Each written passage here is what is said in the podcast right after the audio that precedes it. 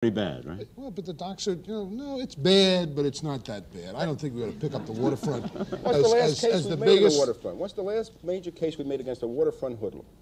I can't think of the last one is in New Well, Jersey. you ran the strike force I'm in upset New about it. York. That's what I'm disturbed listen. about. Right. I'm disturbed about it. I think this is, in this is the thing that impresses me so much. Dan Holman ran the first federal state uh, city strike force, and he's out of it now, and I uh, admire him for admitting that uh, He's that got they weren't there. doing their I didn't say that. Now, we've got a lot of convictions and so forth, but we still have the same organized crime Well, you- problem. but If I we're only going to approach it by numbers, we're not going to do no, a job. Well, hold on a I minute. can't, I can't go to an FBI agent, I can't go to a state policeman and say, you give me a comprehensive report about uh, organized crime in the entertainment business. They look at me, entertainment business, it's nationwide. I got a little community I got to handle here. I can't tell you what's going on. I don't follow these people when they go from one job to another in the Las Vegas hotels and down in, down in, um, in Florida and so forth. I just don't have a comprehensive report on that. That's bad business. We should No, but you knew, but you knew, and it was in your jurisdiction, that the ducks were guilty of loan sharking, pilferage, hijacking, everything. Let me tell you, the first thing we did was, of course, the, among other things, we had it in gambling, loan sharking, and so forth. We had a committee, an organized crime group, the most effective group I could put together on waterfront activities, criminal waterfront activities. I got a member in that group that I was fearful of. He happened to be from a New York City Police Department agency. I brought this to the attention of the appropriate people.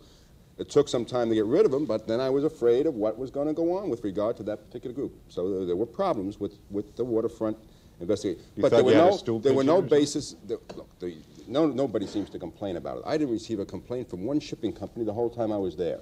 I can't believe that they're not aware of gambling right. activities. That's- nobody comes to it. That's Now, a I key would- point, you see. Of course, that's Coming the to the defense of, of law enforcement, the law enforcement people that I know uh, tell me, and I believe them, that the most difficult people to get any cooperation from at all from is business people. No question about it. They would rather sort of uh, incorporate the percentage that they they uh, turn over to the mob into their prices then uh, take the the go through the agony of fighting the mob.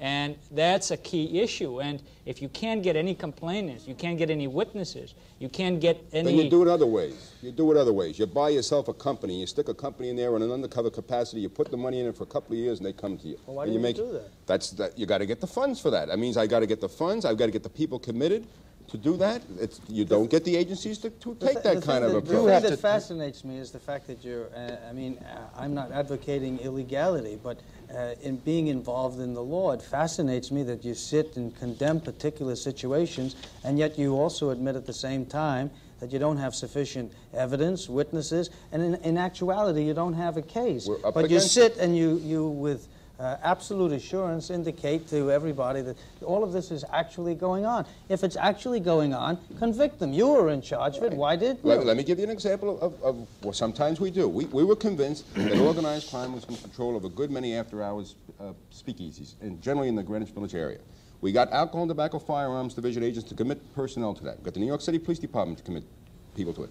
Then you got to get the funds to run this thing. I had a Law Enforcement Assistance Act grant, which I happened to have, and I was able to use that money. Without that money, neither one of those two agencies would have committed the funds we needed to, to go for undercover work, for buys, for a variety of things. Then we got up to a certain echelon. With that, the Alcohol and Tobacco Firearms Division wanted to stop. They had made their arrest, they got their collar. It was a middle management type thing. You had to insist and pursue that they go on. You've got to change the whole thoughtfulness of agencies with regard to their Well, now, there, now you're finally getting to the point. The problem, it seems to me, is that we have uh, structured law enforcement agencies with single areas of jurisdiction where they bring to the United States Attorney, for example, a completed case, and he either accepts it for prosecution or he doesn't.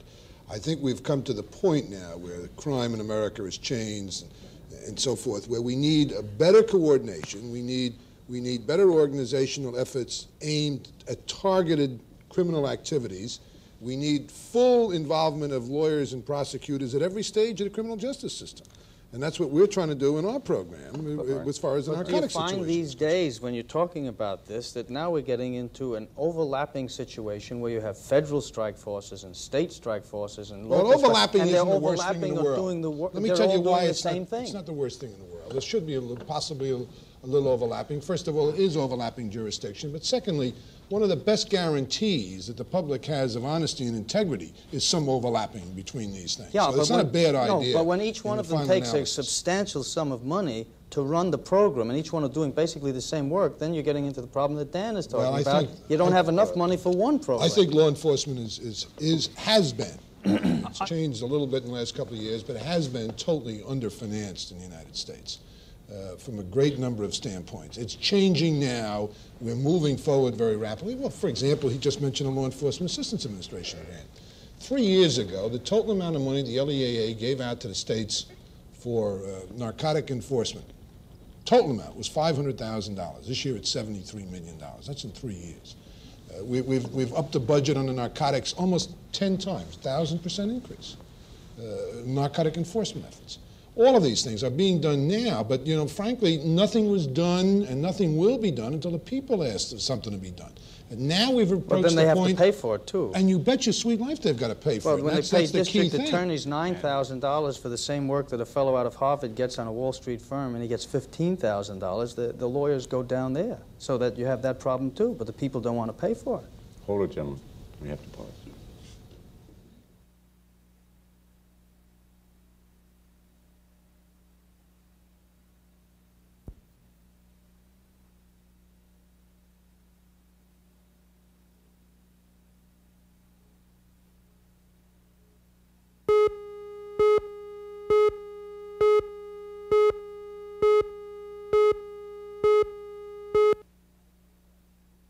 Miles, let me ask you, most people feel that if the government really declared all-out war against the mafia, that it could crush them once and for all. Is that uh, naive? Yeah, that's naive and it's simplistic, uh, in my judgment. We have moved very rapidly forward. We've gone from practically no war against the mafia to escalating it to the point where I think, as, as Nick has said, there is tremendous law enforcement pressure. Now, I'm not saying there couldn't be more, but it's got to be more at the right places. And, and remember, again, everybody here has been very casual about it, and I don't want to sound like the defense lawyer in this group, but we do have some problems with constitutional limitations. You know, this, we work for the Department of Justice. We're supposed to uphold the law just as much as anybody else is. And I think it's important and imperative that whatever we do, we do within the framework of that law. And I personally uh, pay a damn good bit of attention to it, and I think it's imperative that we do it. Now, we're moving forward. It's not maybe what, what, it- what Dan, Danny would like it to be, but then again, no guy in the field is ever looking at, at, you know, the whole picture as it was. I think that uh, there's been a tremendous movement forward. As a matter of fact, I had a long meeting this morning with his boss, uh, Bill Lynch. And Billy and I, uh, former boss, excuse me. Uh, He's the chief of the Organized Crime Racketeering Section. Billy and I used to be assistant U.S. attorneys together 100 years ago, and I asked him, I asked him the same question. You know, are we doing, what are we doing at this point? What, what the devil are you guys accomplishing? I true- play devil's advocate. But and isn't he it true pointed out to in me a every, in every city that we've had, uh, we've had strike forces that began in Buffalo, I don't know how many years ago, that, uh, 60s, that uh, Bob Pelican was up there, right?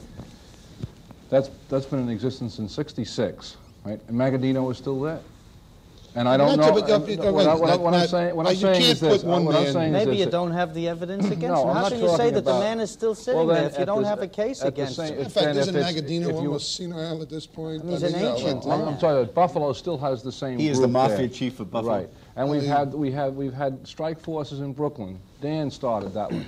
We've had strike forces in the Southern District. I about don't the think one in law. New I don't Jersey? think I don't think law enforcement, as, as far as I know, has ever on a single occasion, ever on a single occasion, ever driven the mafia out of a community. It only happened, to my knowledge, once when in, in Newport, Kentucky, when suddenly Breckinridge, the Attorney General, and uh, got elected sheriff out there, they returned uh, the people. The people in Newport, Kentucky, after I don't know how many years, 20 or 30 years, suddenly decided they didn't want the mafia there anymore. They did not want the mob there. And is there no and crime they there elected, now? they elected Ratterman, and they returned, I don't know, a handful of indictments that probably would have been totally ineffectual at any other time, but it was the attitude of the people, and within a month, within a month, they were all gone from Newport. Yeah, but The they came question back that very fasc- shortly No, they thereafter. didn't- Let's no. not The forget. question They that tried to- fascinates They tried to put Georgie Ratterman in a box, if you remember. They did that before he was elected. It was a beautiful if, they, situation. if they run all That of these before he was people that you have named, What? if you run all of the people you have named and all the people connected with them out of business, will that end uh, shylocking and, and uh, racketeering and all of that sort of thing? No, and if it make it more doesn't, difficult. maybe we're not It's- fighting it's- in the right area. Listen, when he says they ran him out, they, they left Newport, and they went to Las. Vegas, Right. they No, went but that to doesn't Miami, answer the question. If you run up bigger all of better these- than ever. Right. That doesn't I- I answer agree the with that. question. Your true, question is, if the mafia were to disappear, would there still be crime? Yes, not yes, crime. there would be. Shylocking, Sure gambling, be. prostitution, But not as well narcotics. organized, obviously, and and not that's as, where the and danger and not as pervasive as it is now. This is where the danger is with the mafia, that it's organized. That's the difference between the mafia and just some loan shark. Let me ask you a question I've wondered about. You investigative reporters and you hard-hitting uh, attorney generals and uh, strike force lawyers, are you in danger? Does the mob come to you and say, lay off, No, or you better no. watch it? Or Uh, if you study the history of the, of the mob, they made a number of mistakes and it always involved publicity that they got. The acid blinding of Victor Riesel, the shooting of Annie, Anthony Anastasia up here at the Park Sheraton Hotel, their meeting at Albert. Apalachin. Albert. Albert, excuse me, Albert Anastasia. Uh, things of that nature, which whenever they got a lot of publicity, always hurt them. Uh, they can do without shooting prosecutors and so forth. You got the public outcry, the It- it shooting, the just- accidental shooting in New York in a restaurant of the four uh, businessmen a couple of months ago. You get a great Yeah, they try to avoid outrage. But isn't, isn't that the point I'm making? That law enforcement, with all the money we've spent, with all the time and effort, with all the careers that have been devoted to it, you can find one community that had the mafia, and then as a result of law enforcement efforts, it doesn't have the mafia. But yet, in the one community that I know of, where the public, just simply no indictments, no jail sentences, they simply decided they did not want them there anymore, and they left. As Nick said about Trafficante, they don't go where they're not wanted. Eddie, if the get on the people wanted to get rid of the mafia in New York tomorrow, they would just simply have to decide they don't want it. Well, I When guess you get on the the, bench, Ed, you can take care of it in one major city. Now, wait a minute, I, I think, I think that we can't, uh, that's a local joke. Mr. McLaughlin is on the eve of uh, being a judge. Well, Mr. McLaughlin, the judge- We've got to count the ballots first. But I, I think that. We uh, hope he's gonna change can't the pattern, simplify it too. That much. Uh, We have one family, I think, here in New York, because of law enforcement and internal struggle, is, has been greatly weakened. There have been over 30 indictments. I'm talking about the Colombo family. Mm-hmm. I think that that family is, uh, is close to, to, to being shattered. Uh, um, uh, a lot of its leaders are in prison, or they're, they, uh, they're can't dead. function, or they're dead, and And who's running it? and uh, they're afraid to take over the leadership. There, there are many problems with that. Uh, and you'll see that in other areas. I think in, in New England, since Patriarca went away, that the uh, uh, involvement of organized crime, the success of organized crime, has diminished considerably. So I think we can't say that nothing has been done. That's right. I think the Chicago situation is coming along to that position, too, pretty soon. Uh, so. You think that organized crime is going to end in Chicago? No, I didn't say. Oh. See, that's a you're, you're twisting it around. Oh. I'm saying you're putting a tremendous crimp in it. I don't think anything is going to end. I don't think you know bookmaking is going to end. I don't think stick-ups are going to end, or rape is going to end, or anything is going to end. But I think you make it, you reduce it to some kind of manageable proportion. and I think that's what we're talking. I think, about. however, that, that uh, Ed's point is a key point that unless there's public pressure, unless there's public concern, uh, you don't get real change. and I the mean, public is willing to pay for it. Well, I think you saw that in example. Look, one of the worst states, uh, most corrupt states in the United States was New Jersey. I remember when um, the son of Justice, um, Let's avoid the name just for laughs. no, no, it's a complimentary. Oh. I'm- Brennan, Justice Brennan